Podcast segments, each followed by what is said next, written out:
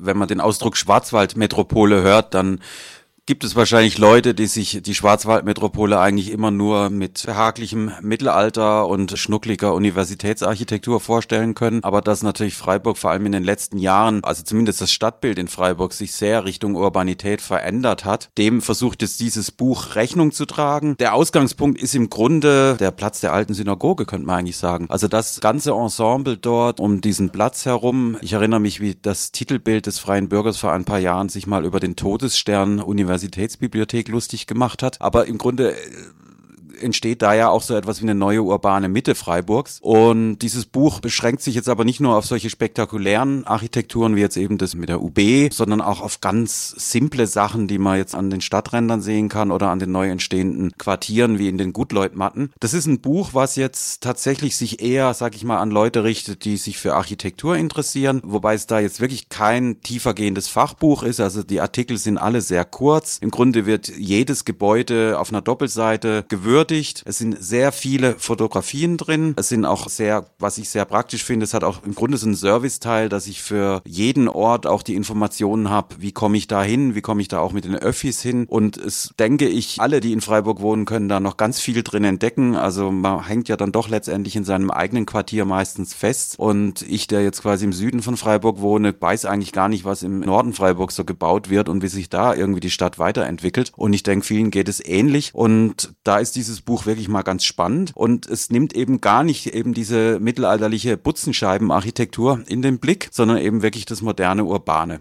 kann man sagen, die Architektur Freiburgs im 21. Jahrhundert. Das kann man so sagen, wobei es jetzt nicht nur Gebäude aus dem 21. Jahrhundert gibt. Ich glaube, das ist tatsächlich überwiegend schon so. Aber es gibt zum Beispiel auch Gebäude aus den 90ern. Ich glaube, das Intercity Hotel am Bahnhof ist so eines. Stichwort Intercity Hotel. Dieses Buch will jetzt nicht nur schöne Architektur zeigen. Also ich persönlich finde das Intercity Hotel eigentlich einen ziemlich hässlichen Bau. Überhaupt diese Bahnhofsachse finde ich jetzt eigentlich, aber man kann sich ja über Geschmack immer streiten. Nicht gerade schön, aber das ist ja eigentlich das Spannende an dem Buch. Also man kann hier einfach mal blättern. Die Fotos sind schon so, dass es die Gebäude eigentlich in ein sehr vorteilhaftes Licht setzt. Wobei auch da das finde ich sehr schön gemacht, das mit, oder also ich finde es sehr schön. Ich weiß von Leuten, die das auch kritisieren. Es sind zum Teil sehr verwaschene Farben. Also es wird eben so ein bisschen diese kräftige Sonnenuntergangsfarben, die werden eben vermieden. Vielleicht kriegt es dadurch auch eine gewisse Kälte, der man, was man dann manchmal moderner Architektur oder postmoderner Architektur nachsagt. Was ich ganz interessant finde,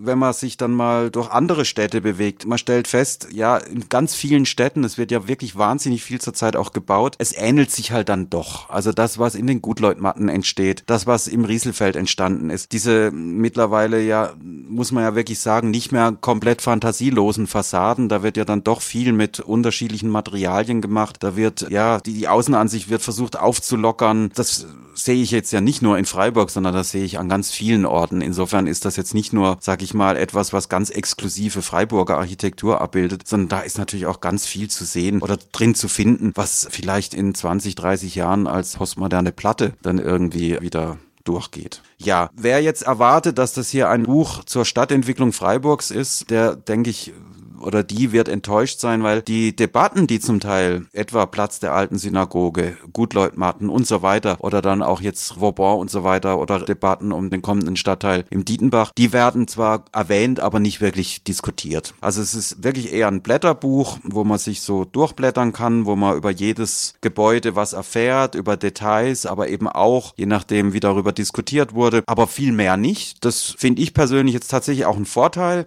weil es gibt einfach mal einen schönen Rundumschlag, was eben in Freiburg urban ist. Ich glaube, so etwas gab es bislang auf dem Buchmarkt nicht. Und nichtsdestotrotz wird aber zum Beispiel auch das Mietshäuser-Syndikat dann doch sehr ausführlich vorgestellt mit dem Drei-Häuser-Projekt in den Gutleutmatten. Also da sind durchaus auch Debatten aufgegriffen in dem Buch, aber es ist jetzt tatsächlich eher so ein Blätterbuch, wo eben die neue, zum Teil eben auch grüne, da kann man dann auch wieder streiten, Architektur in Freiburg vorgestellt wird. Und ich kann das sehr empfehlen. Also es hat mir großen Spaß gemacht, das Buch anzuschauen. Ich Ich weiß auch von den Autorinnen, dass sie Stadtführungen dazu anbieten wollen. Es gab jetzt schon zwei, die waren sehr voll, es soll aber fortgesetzt werden. Also Gisela Graf und Carola Schark wollen das machen. Also ich habe mir mal kurz vorher überlegt, was ist denn eigentlich mein Favorit in diesem Buch? Und da gibt's natürlich so schöne innovative Dinge wie diese Plus-Energiehäuser in, in der Solarsiedlung. Das ist natürlich irgendwie eine schöne Technologie oder eine schöne Technik, wenn das auch in die Breite umgesetzt wird.